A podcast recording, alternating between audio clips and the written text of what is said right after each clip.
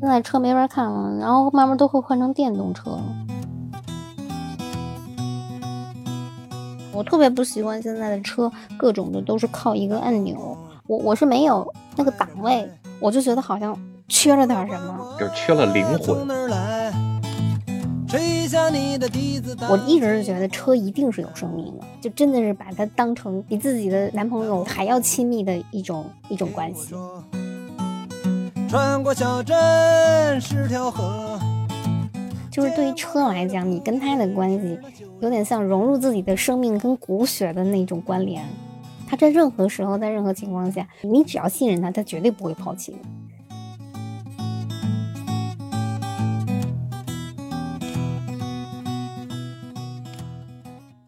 大家好，欢迎收听我们这一期的汽车痴汉啊，我是八卦。今儿跟我们一块来聊天的呢，还是大家的老朋友啊，广岛野猫老师。大家好，我是广岛野猫。之前咱啊聊了一期这个女司机的话题，今儿呢咱又找来一个女司机啊，再聊的更深入一些。为什么今儿找来这个女司机能聊得更深入呢？人家啊是玩改装的，就要说这玩改装啊，还有这练漂移呀，这个女司机其实是挺不少的。你看之前那期咱们结尾野猫不就说了吗？说他呀认识一个啊玩漂移啊玩改装的这个女司机。这巧了啊！我也认识这么一个玩漂移、玩改装的女司机。今儿啊，咱就把她请来了。猴子，你先跟大家自我介绍一下吧。Hello，大家好呀，我是老猫的小猴子面。嗯，管叔好，野猫好。给我整不会了，直接这也太可爱了点儿，这个就是本音啊，一点没处理。嗯，没错，这听着精神振奋，你知道吧？行，得嘞。你听着都亢奋了是吧？比咖啡还提神呢是吗？对你听着都上头。这可那是二锅头，对，那是二锅头，那是。猴子，你再跟我们多介绍介绍你自己啊。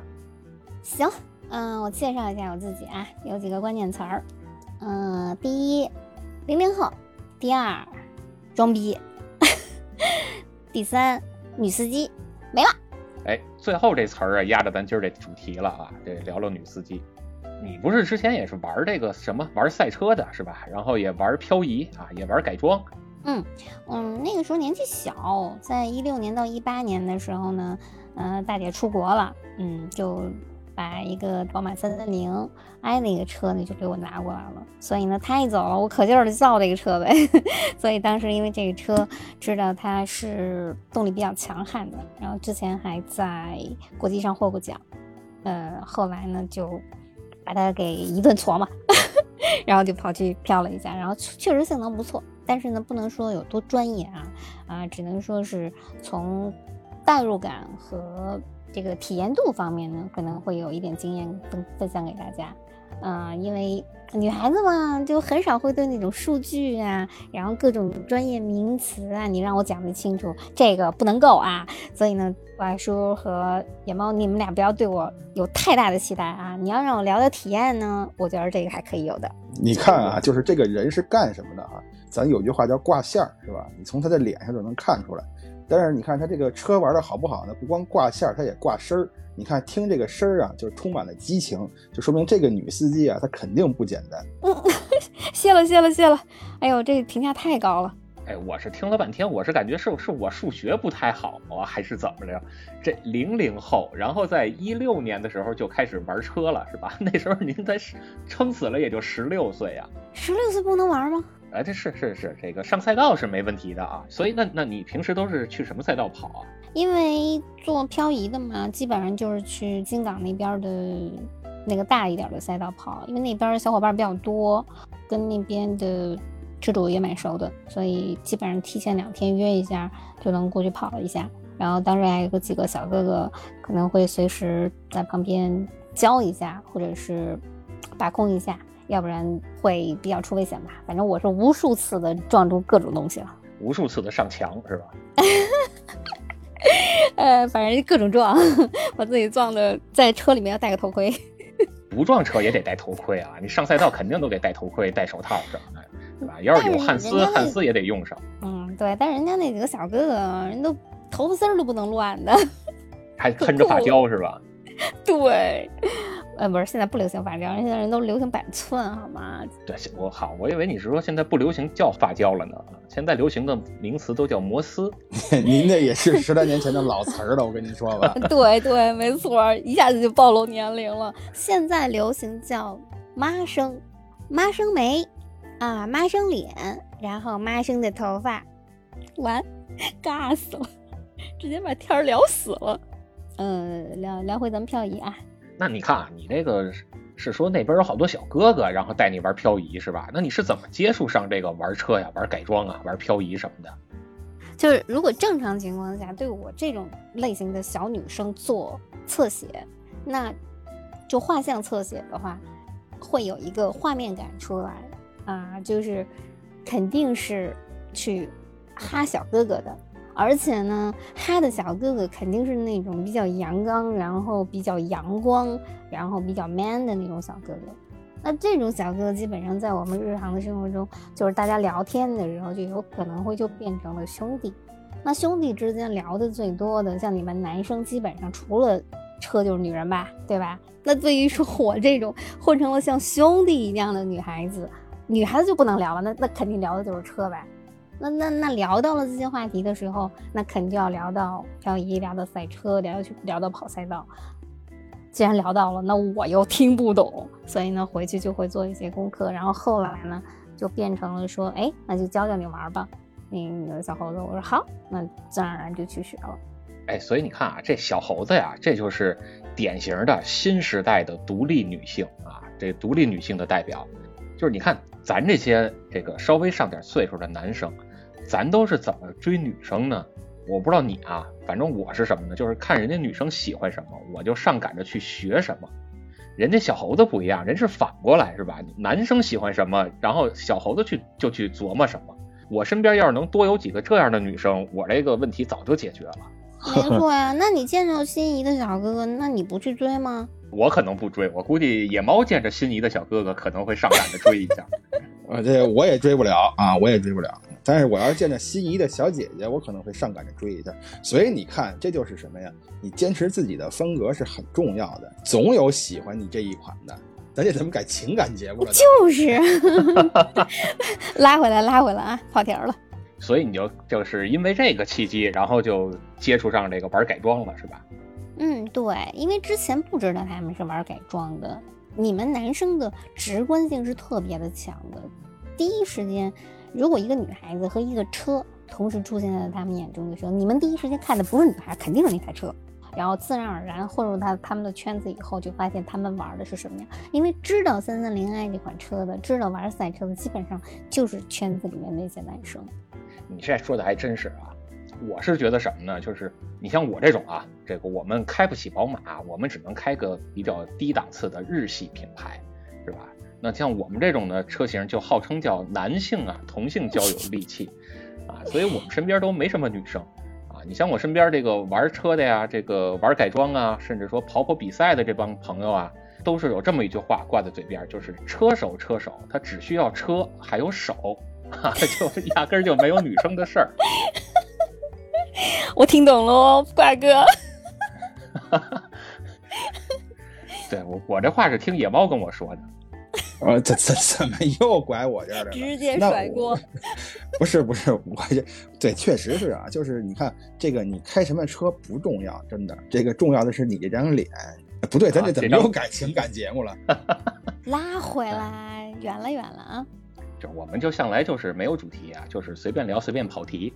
可以啊，我比较喜欢呀。没事儿，我们最后把正经内容全都剪掉啊，就留这不正经的。我看行。对，明面上是一个聊车的节目，其实就压根儿跟车没什么关系。哎，所以说说说吧，说说你这个三三零啊，这个接触了小哥哥，小哥哥都怎么跟你聊的呀？你都改了些什么呀？嗯，这样啊，三三零 i 呢这款车呢，因为是我大姐的挚爱啊，所以呢，嗯，我接过来以后呢，也是。呃，上网搜了一下它相关的一些资料。嗯，这个三三零 i 呢是大姐零八年的时候买过来的，然后纯进口版的。呃，进来的时候呢，中国那个时候呢订车的时间就超过了半年。然后当时我姐姐把车拿进来的时候，同时整个北京城就两台车，一个是我姐姐的这一台四门的轿跑，然后还有一台就是紫色的啊，基老子。我听我大姐说基老子，然后双门的那个小跑车也是三三零 i 啊，但是我姐姐就觉得说那基老子的颜色实在是太不可思议啊，然后就没有提，直接把这个车就提走了。对，那紫色那车一般人驾驭不了。啊，基老子啊，太骚年了，简直是！我当时听我大姐说的时候，那种表情就是极度的那种嫌弃啊。这一款的轿跑车拿过来以后呢，嗯，我大概在网上搜了一下他的他的资料啊，但是因为时间比较久了，你看他零八年的车嘛，我当时一六年接过来的时候，他已经将近九年的车了，所以呢，网上的资料相对比较少。但是后来又去搜了外网，嗯，就会发现它它这台车吧，它是。典型的六缸就是直六的发动机，然后它的车身呢非常的小，很紧凑，贴合地啊，这个离地的间距呢是非常的，然后所以呢在后面的改装过程中基本上就没有动过。它这款车呢马力呢差不多是到二百五十八匹，动力非常的强悍，嗯，它的百公里加速呢是五点八秒，就相当于说一脚油门上去咻出去了，特别的快。就是你开这车的时候得管着点右脚，那油门踩的稍微深一点，可能就超速了，还没反应过来就已经超速了。嗯，但是德系车，尤其是小宝啊，因为我我我管这车叫小宝，它有自己的名字。就是小宝这台车呢，它本身的油门啊，实际上是偏轻的，就是很多时候就只要你点一下，它就直接的咻就穿出去了。尤其是挂在 DS 档上的时候，那加速哇，操控度无与伦比。就直接就冲出去了，而且它一点波折性都没有的，就直接的就可以飙到一百四。对，所以说就得管着点右脚嘛，是吧？这油门稍微不注意，可能就超速了。它它的油门特别的轻，刹车也特别的轻，所以我经常会点刹。所以你看人野猫啊，野猫人家号称还想买一辆叫什么叫 GTR 啊，说要弄一辆这百公里加速在三秒以内的车。我说你控制得了你这右脚吗？你这一脚上去就跟前面那个车呀就亲密接触上了。人家不上天呢？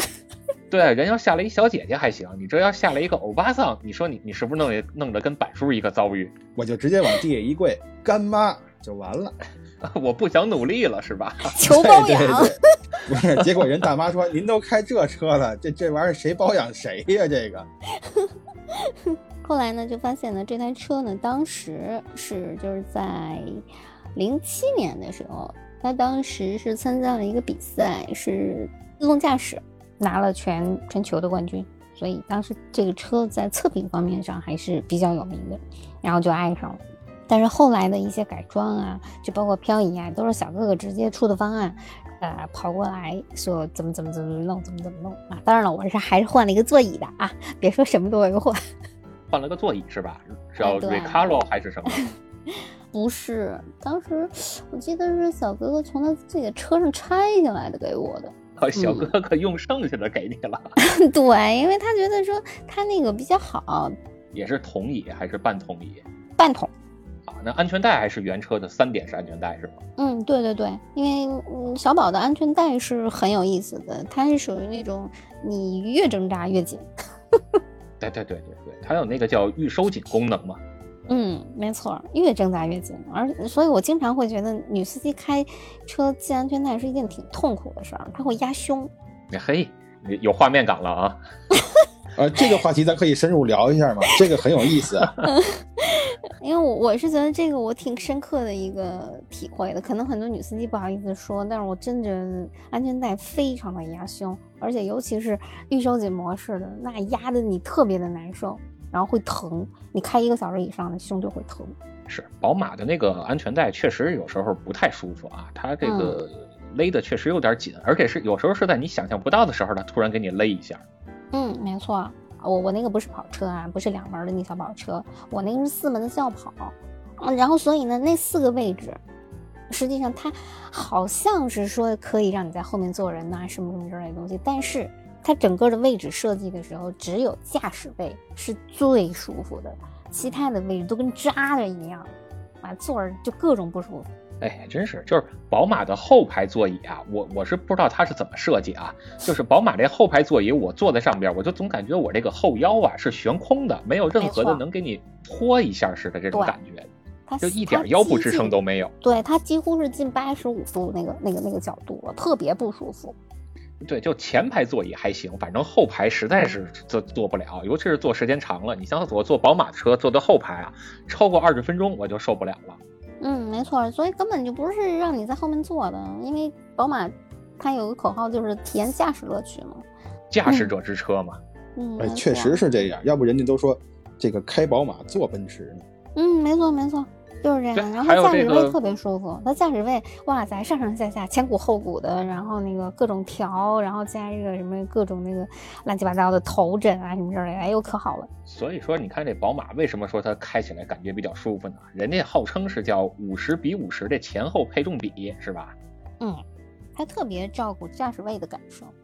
没错，包括它很多的这个仪表盘呀，包括一些按钮啊，都稍微偏向了驾驶员这一侧，还有一个倾斜的角度啊，就是包括很多德系车上也能看到这些设计，不光是宝马，别的品牌也有这样。不不不不不不不不，奔驰的那个呃，它的体验就特别的差，奥迪还凑合，但奔驰是真的烂。尤其是那方向盘，一打好多圈儿，我烦死了。哎呀，对了，我又又得鄙视一下你们日系的车主，那方向盘好多圈儿。你这个别你们日系啊，我可不是日系啊。不是这这话剪掉啊，这话剪掉，因为到时候你节目放出来，可能一堆人过来朝我拍砖呢。没事没事没事，让他们冲我来啊！我就顶看不上奔驰的车的了啊，尤其是什么奔驰的敞篷啊，还号称是一一人一机啊，AMG 是吧？还得带签名的这种啊，什么 SL 五五 AMG 啊，我就看不上这车。我生气了啊，我可闭你麦了啊！对，能说谁谁知道啊？但是奔驰的车主呢，跟宝马的车主呢，基本上都是属于那种两条平行线，互不相交，然后互相看不上眼。哎，你看，咱现在咱咱仨里边就有一个呀，各种鄙视。没有没有，我我可没有啊！我看我看小猴子挺好的啊，我觉得。那你是看我好？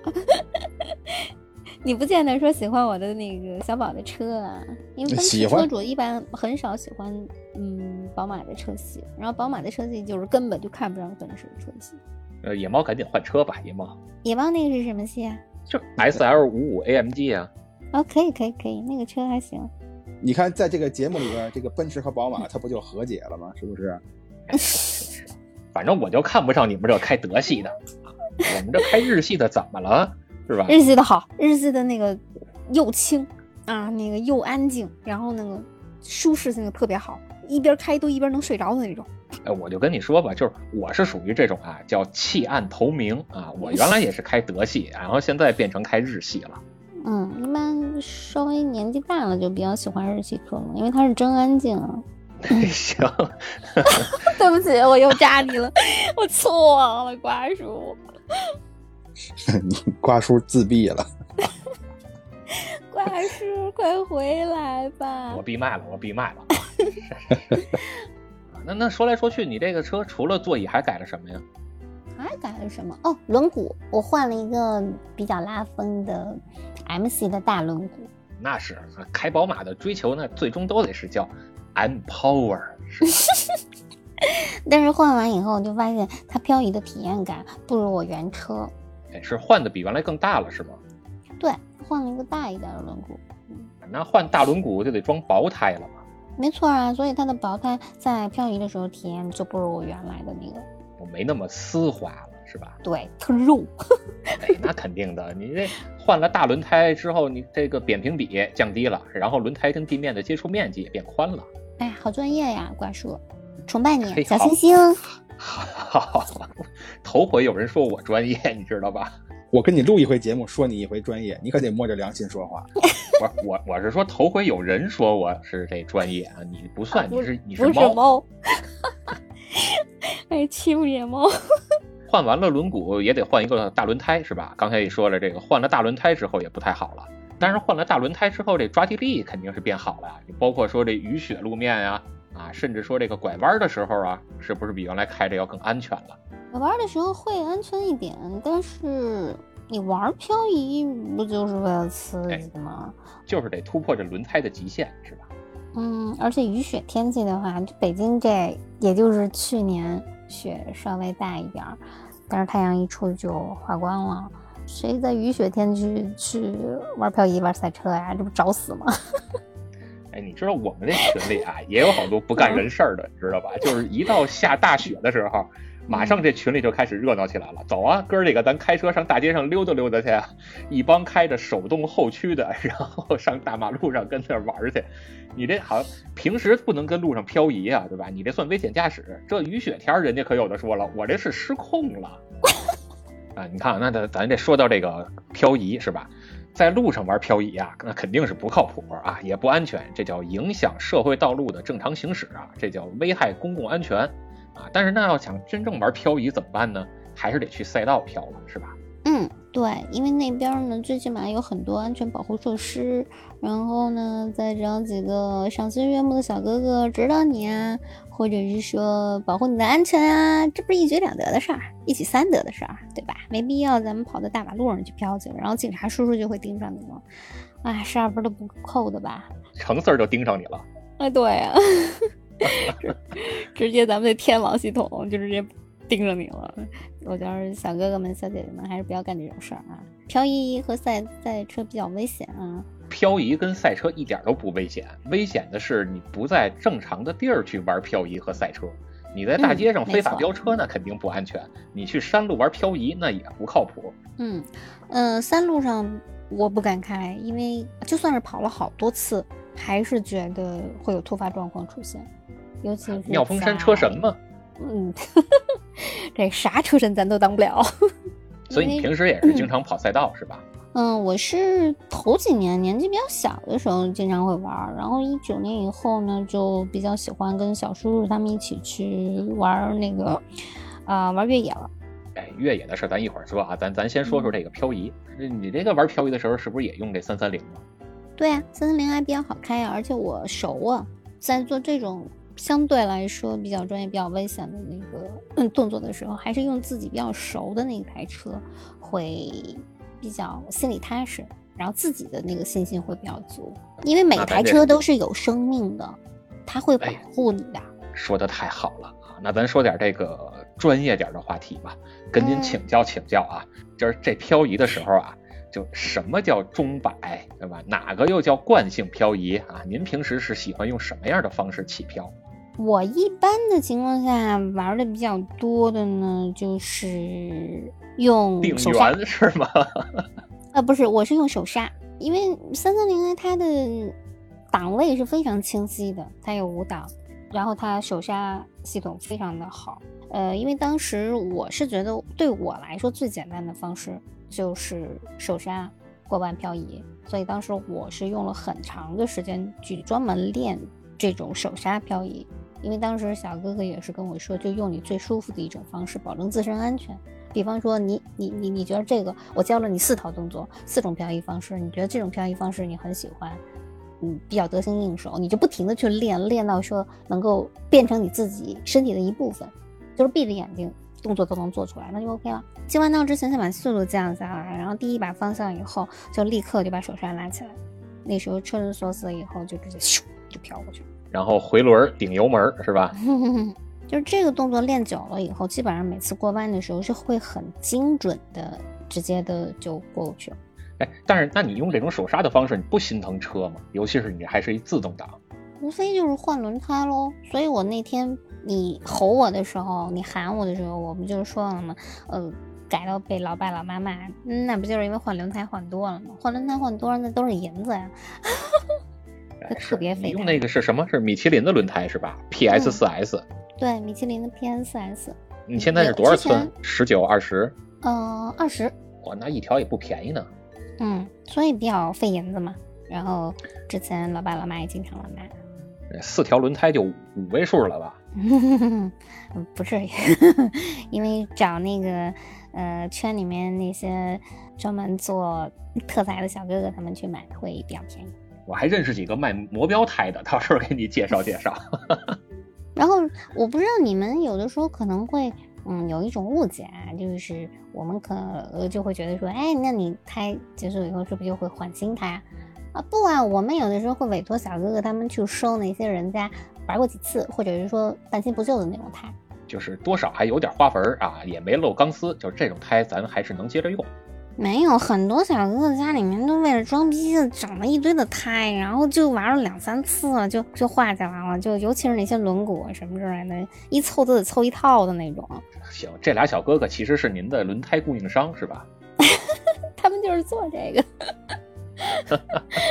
行，认识你之后，他们这轮胎也不愁卖了。没有，我这算少的。那很多玩的比较狠的，一个星期好几场的那种，那更更那什么，更那五分钟五分钟两条胎嘛。嗯，对你懂的。所以当时经常被老爸老妈骂。是，尤其是玩这个叫什么呀？叫原地烧胎呀，是吧？车的原地杵，然后轮胎就磨平了。嗯，对，就是尤其是在原地画圈的那种。定圆呀，什么八字儿啊什么的。嗯，还费木板。好的，哎，不是还有一种东西叫那个什么吗？叫这个漂移环是吧？把这漂移环装在俩后胎上，那多 low 啊！找一个板子往上一卡，然后原地画圈。对，就是原地画圈，然后看谁画的圆。那个动作练熟了以后也挺好看的。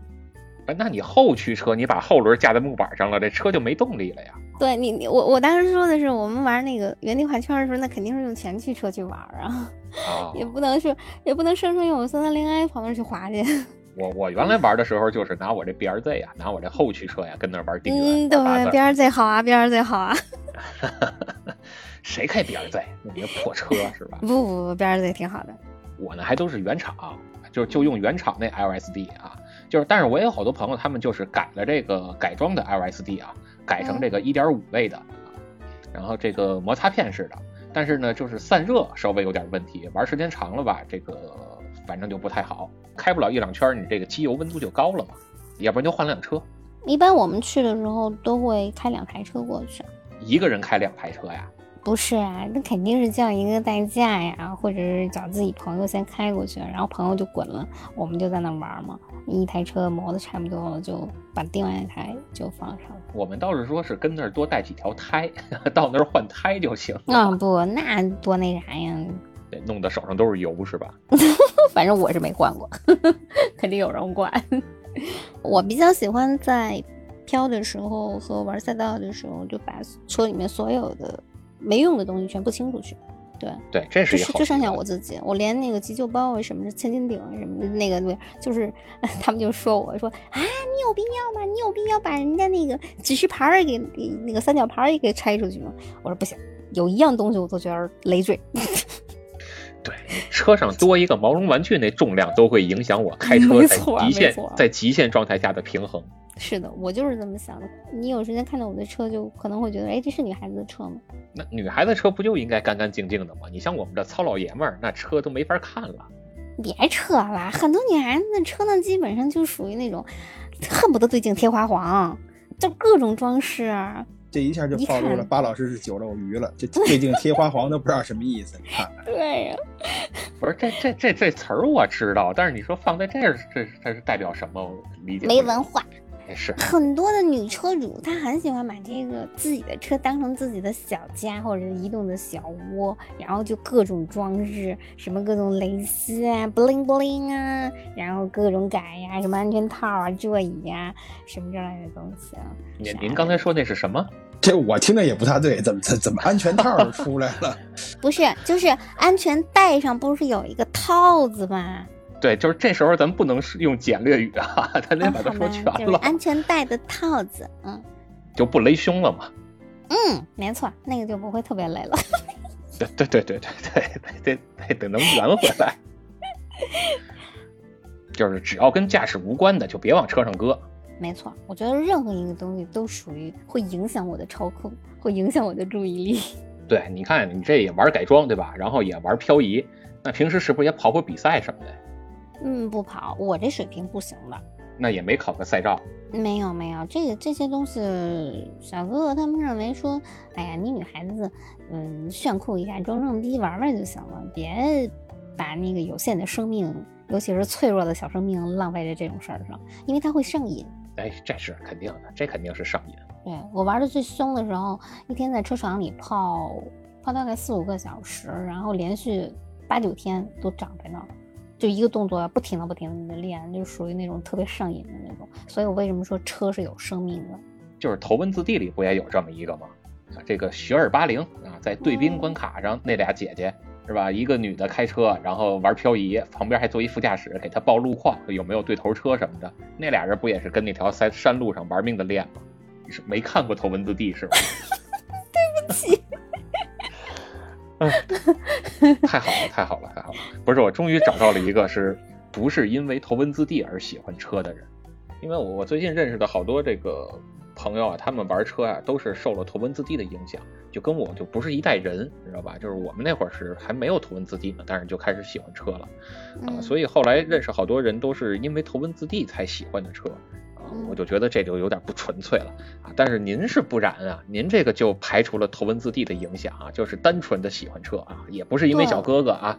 不是，我是单纯的特别喜欢三三零 i 这款车。因为它的操控性和它的生命性太强大了，就是只要是坐上小宝的驾驶位，然后从发动开始，那个时候就感觉整个人和车是一体的。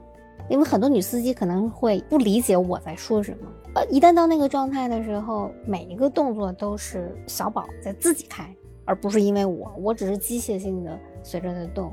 我从来方向盘没有打过半圈，我很少踩刹车。因为你只要把脚从油门上撤下来，基本的车速，小宝的车速就咻，就很快就会降下来。哎，其实你这是一特别好的一个开车习惯，就是尽量少踩刹车啊，这个习惯是特别好的。我是感觉，我只要一开上小宝的时候，就是下意识的，就是他其实他自己在行动，不是因为我在开它，就包括各种各样的事情的处理，就好像。类似于像坐定的那种感觉，坐禅的那种感觉，反正很奇怪。我一直是觉得车一定是有生命的，就是只要一坐在你这小宝这驾驶位上，就感觉就一切都对了，是吧？对，但是其他的车就不行。你看，有的时候我也会换别的车开，有时候开我二姐的车，然后开开我爹的车，有时候也会开，但是都不行，我就宁可不开。这波 PR 出来，我都已经动心了。我回国之后，我也弄一这车得了。但是你不能是华晨啊，不是我鄙视咱们中国那个华晨啊，就纯进口版的那个车。但是现在不行了，现在的三三零，他们用的是四缸的。啊，你别着急，过两天没准就三缸的，对吧？你看奔驰不前一阵就变成三缸了吗？现在车没法看了，然后慢慢都会换成电动车了。对我特别不习惯现在的车，各种的都是靠一个按钮。我我是没有。那个档位，我就觉得好像缺了点什么，就是缺了灵魂。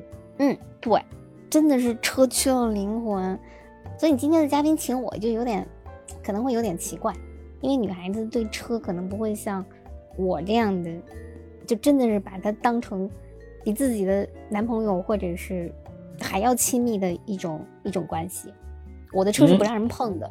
我倒是觉得一点也不奇怪，这倒挺符合这个汽车痴汉的这个精神的，是吧？要的就是这种激情啊！我跟这个八卦录过这么多期节目哈，今天是我第一次，就是在这个嘉宾他在呃说的过程中，能让我感到有一有一种感动的，你是第一个。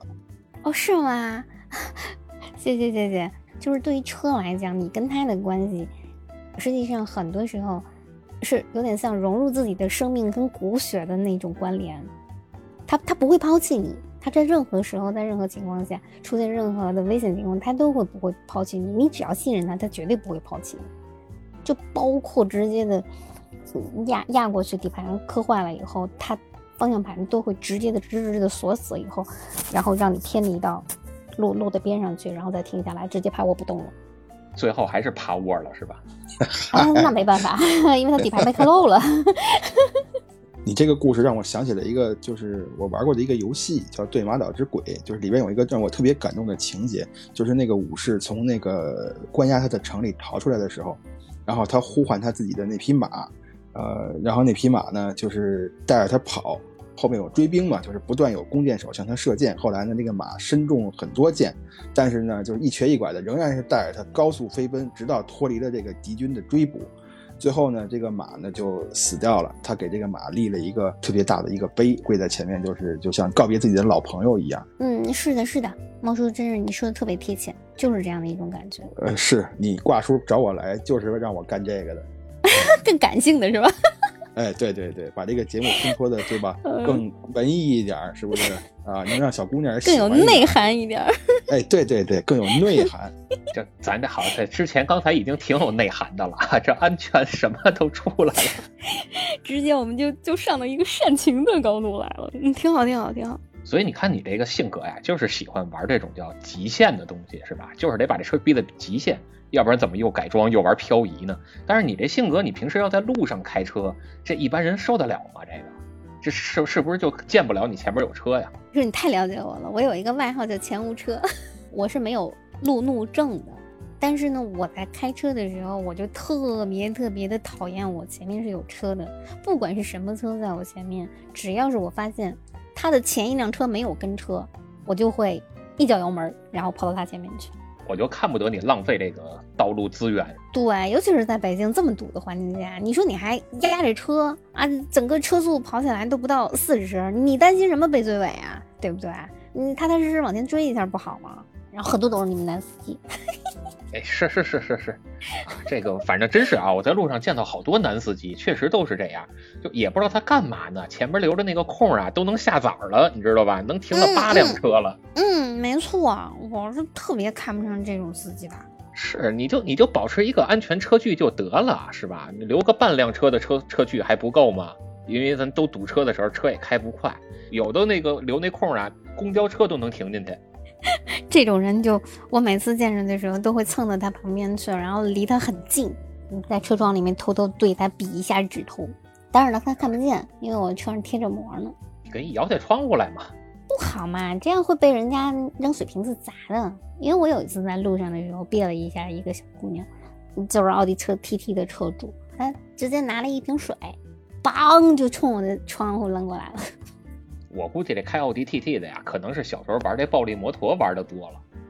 哎，我刚想说这个，玩这暴力摩托，一边抡着棒子一边往前开那种。他真的就直接扔了一瓶矿泉水过来，是没开封的吗？我看着好像是喝了两口吧。所以你也挺出乎意料的。我估计那个开车的人啊，一看你是女司机，觉得你好欺负，但没想到你是一个会漂移的女司机，这跟一般的女司机她完全不是一个概念。对我当时贴的特贴的特别近，我几乎就是镜子和镜子之间的距离大概也就不到不到半个手臂吧，所以给他吓得吓得半死的那种。我很喜欢贴着车走，尤其是我喜欢贴着大公共。你说我是不是很变态？就是像我这种女司机，我觉得这期节目做的可能会教坏小朋友。这个矫枉必须过正嘛，这是哪位伟人说的来的？小猴子呀，其实是想开到那大公共车里边去，就像那擎天柱后边那个挂斗似的，我希望他会开个斗。对对吧？他要能开个口，你就开进去了。小猴子这个我还真是听的，他看来他是真爱这个东西啊。这个今天不光是听节目的人对女司机有了一个新的看法，就包括我也对女司机有了一个新的认识。哇哦，评价好高呀，吓死宝宝了，受不起，受不起。啊，其实我这是在教你八叔怎么夸人，你知道吧？他就不会夸人，我得给他打个样儿。瓜叔给你上一课，你猫这么一说以后，我心花怒放的，小姑娘爱听。对对对，嗯我就我就嘴笨，我就不会说话，是吧？嗯，因为这些话我就很少说嘛，不敢跟家里提的，跟家里一提呢，直接一一个什么什么东西就丢过来，你找死你！哎，要不怎么说物以类聚，人以群分呢？你还是得跟爱车的人提这些东西，嗯大家都能互相理解。我我跟你们聊，其实我今天特别开心，因为终于有人能听得懂我在说什么了。哎，所以你像你这种这个性格呀，这个平时在路上开车呀，是不是也是双手就离不开方向盘，然后随时就跟雷达似的，就眼观六路，耳听八方啊？还是说也开车的时候能出小差啊？啊，这个听听歌啊，然后干点别的呀？呃，我开高速的时候，我是双手方向盘非常标准。我一般不在开高速，尤其是在北京的这种路况的时候，我都是一一个胳膊，就左胳膊会架在窗户上，然后用手轻轻点着那个方向盘。因为我开车的时候方向盘动的幅度极小，但是我这个习惯不要大家不要学。对，就是宝马它的那个转向比啊，做的还是比较科学的啊，它嗯不用说你转好几圈儿，所以你这个拐弯并线的时候，其实还是挺轻松的。但是我反而觉得呀，开宝马有时候挺累的啊。这个累体现在哪儿呢？一方面是说它这方向盘啊，我会觉得有点沉，啊，尤其是你像零几年的那些车，甚至更老的车，它这个还是叫机械助力，开起来确实打方向啊得使点劲儿啊，胳膊其实是比较吃力的。还有一个呢，就是这车呀，它操控太好了，所以它全身上下都特别紧绷啊，就老得小心翼翼的开，生怕哪一点儿就是如果动作一大呀，这车可能就就有点神经质了。它跟日系车比起来，确实它会比较重一点儿，但如果要是习惯了小宝系的这一系列车型以后，你会觉得可能很舒服。就是你平时踩刹车确实踩的比较少，就哪怕挑头的时候，咱也不用踩刹车，对吧？咱可以勒手刹嘛。呃 啊，对，也可以，不要被拍。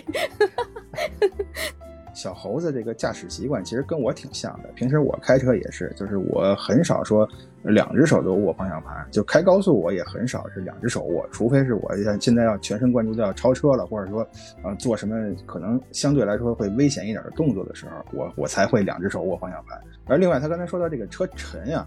就是我反而是觉得，就是这个车方向盘稍微沉一点，或者说这个车呃稍微重一点，可能对于呃我驾驶这个车来说呢，我有一种特别实在的感觉，就是实实在在的我在控制着它。但是那种特别轻的车呢，我就会感觉它有点发飘，就是沉一点的，你觉得它有安全感？我是有这种感觉的，我特别同意野猫说的话，就是我可能啊。平时见过开车好的女司机并不多，对于我个人来说，对这个女司机的误解还是挺深的。而且就甚至说，就在日本开车嘛，有的时候我看我前面那个司机啊是个女司机，哎，我就会下意识的躲得远远的，要不然就是赶紧超过她啊，要不就是这个换一条车道开。但如果这马路上跑的都是你这种司机啊，那可能就会哎好很多了。我估计这个交通拥堵情况也能得到一些缓解。大家都玩命往前开嘛，对吧？也没那么多事儿。我觉得大家需要。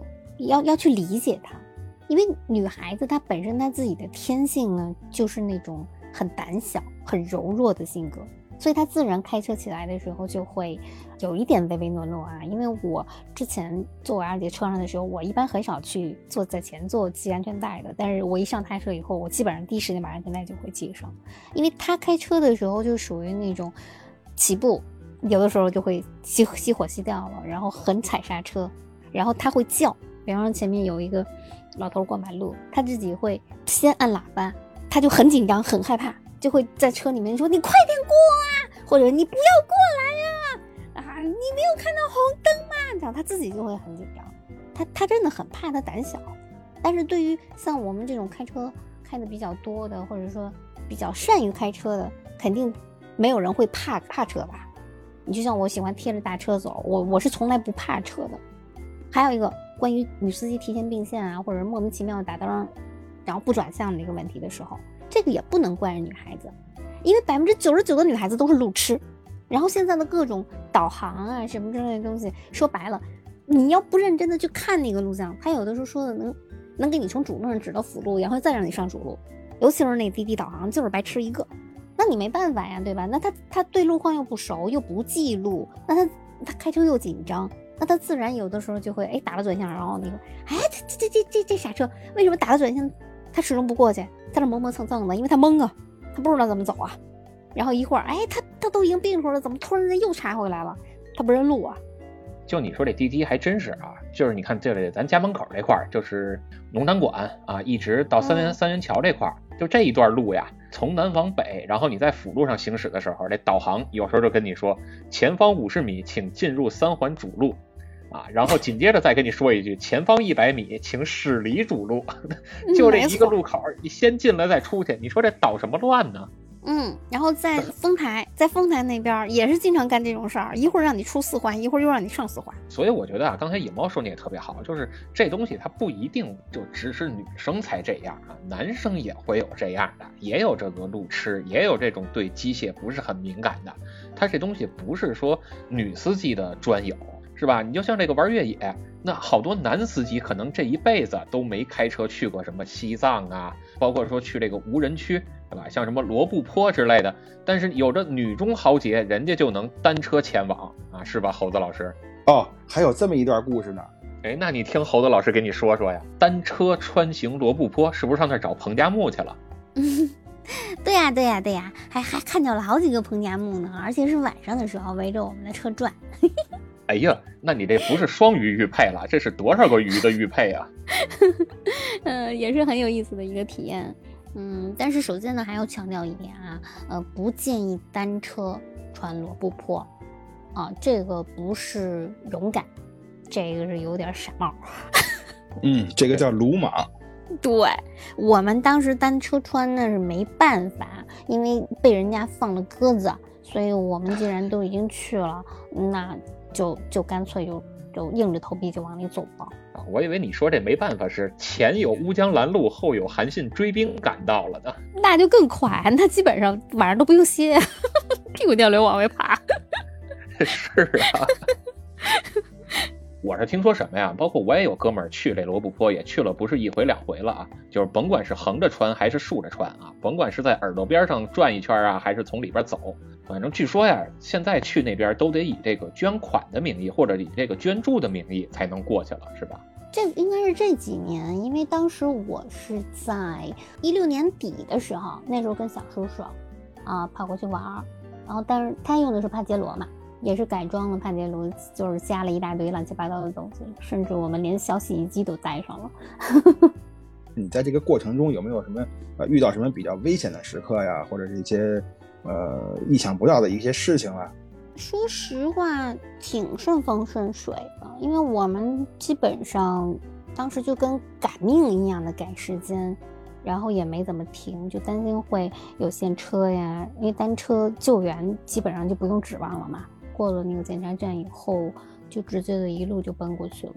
到尔新停了一下下，几乎照片都没有拍特别多。然后哦对，夜里的时候我们停了一下车，因为小周要拍新轨，所以不到两天我们就直接穿出去了。他那个新轨呀，太漂亮了。然后可惜咱们这是一场音频节目，就没有办法拿这个照片来给拿出来看。没错，如果能放上照片的话就更好了。呃，如果要是喜欢越野的，啊，建议呢罗布泊人生中一定要去穿一次，但是建议三三辆车同行。然后如果要出现陷车呀什么之类的事件救援的话，还是可以的。然后有时间的话就慢慢的走，不要像我们那么快，就是连滚带爬的就爬出来了。我们当时就是为了完成一次穿越，而不是说去享受。你要是踏踏实实的一段一段的沉下心来去走，大概是需要三天到四天左右的时间。像我们因为是单车嘛，所以就很怕出事儿，就是为了穿越而穿越。就算是那么短的时间内，也是体验到了一种悲凉。我我对罗布泊只有两个字，就是悲凉。我想请教一个问题啊，就是这个穿越罗布泊一定是要开越野车吗？轿车肯定是不行，但不是说非得要特别特别好那个越野车，但是最起码的那个缆绳那些也得有吧，然后卫星你得有吧，卫星电话你得有吧，很多东西你还是要备着的。然后轿车是完全不行的，因为轿车它本身整个的那个地况啊，就是那种戈壁山石比较多，然后虽然你可以撒欢的跑。但是它对那个越野胎还是有很很高的要求的哦。然后你刚才说就是至少是三个车，那这个三个车是一个车上一个司机就够，还是一个车上最好再坐俩人？一般的正常情况下，我们玩越野的都知道，一台车上最少两个人。为什么呢？因为玩越野的都知道，一个是驾驶员，一个是领航员。这个领航员是不是最好找当地人？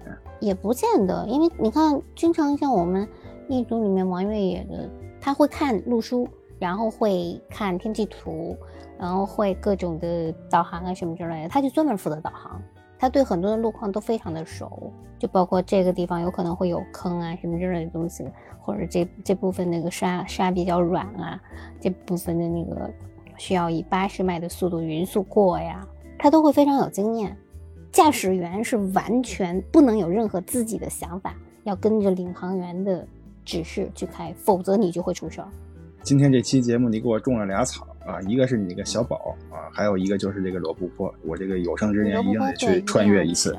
其实它不难，而且没有像大家所说的那种死亡之地什么之类的，没有。像罗布泊里面很好开的，只不过是有的时候大家对路况不熟，然后喜欢乱开，一发疯了就开始撒欢的，就就就撩了，你知道吗？那种就很容易莫名其妙就会陷车了。一陷进去以后，就那半天就过去了，挖去吧。所以野猫，你看，就是等你回国之后啊，咱也可以一块儿就是走一趟。对你回国以后，我我跟你们一起走一趟吧，然后跟着我小叔一起。我小叔他那个经验特别丰富。他就很喜欢单车。哎，咱咱单车就算了，咱找几个车啊，三五个车一块儿去，然后各自都带好了装备，嗯什么绞盘啊，对吧？什么这个沙板啊，啊嗯，该带的对，这些都是。必要的。嗯，对对我我我跟那个我跟我小时候还穿过查查县，在沙浦村那边现车被埋了差不多三天。下回咱可以聊聊藏区那边的事儿啊，嗯，对，可以聊那条线儿，那边我更熟。饼茶茶是吧？对对对对对对对，查完了，对，到茶余可以聊聊这叫这个。这叫这个就叫茶茶线。对对，可以聊聊这个，因为我们这汽车痴汉啊，从来还没聊过越野的话题呢。嗯，对，因为对于越野这件事儿呢，嗯、你们男男生对于越野的感触啊，和我们女生眼里面的视角对于越野的这个感感触是完全不一样的。所以我就是挺好奇的，因为我对越野是没什么概念的啊，但是我看就是这些人玩越野玩的真是挺欢实的。好玩儿，我跟你说，真的特别好玩，比赛车还好玩儿。所以你看这个，谁说人家女司机啊，这个对机械不灵啊，开车也不行的，是吧？你看咱这猴子老师，这不是对吧？又玩漂移，又玩改装，然后人还独闯无人区，就是因为玩漂移啊，跟玩这个赛车呀，它追求的是极限，但是玩越野呢，它追求的是平稳，你要老老实实的开，绝对不能越雷池一步。行吧，最后你看这个，你作为这么优秀的女司机啊，对于这些男司机，张嘴闭嘴都是女司机如何如何的。对于这些男司机，你有什么想对他们说的？在城市里的时候，嗯，希望你们这些男孩子们啊，对女司机多一些宽容，就像你自己的女朋友和你自己的老婆在开车一样，对她多一些耐心。其实很多女司机开车的时候都是怕的，并不是她乱开。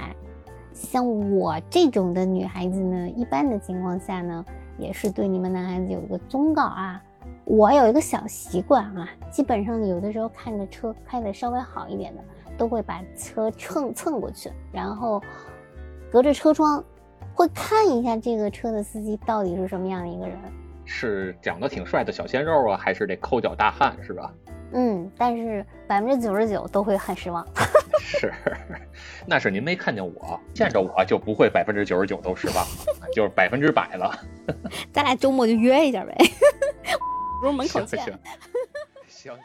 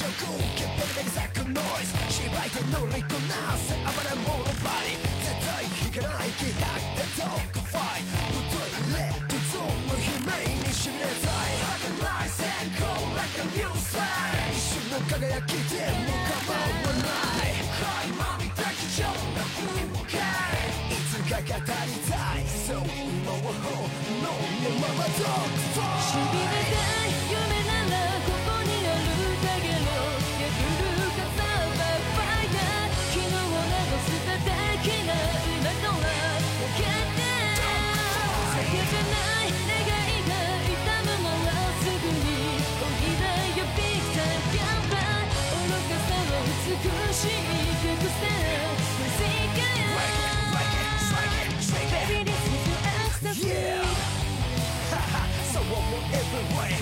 横殴りパンチ。ほどのヘビーウェイト。霧で走行耳のこうザザザ。楽勝でフォー。だけじゃまだ。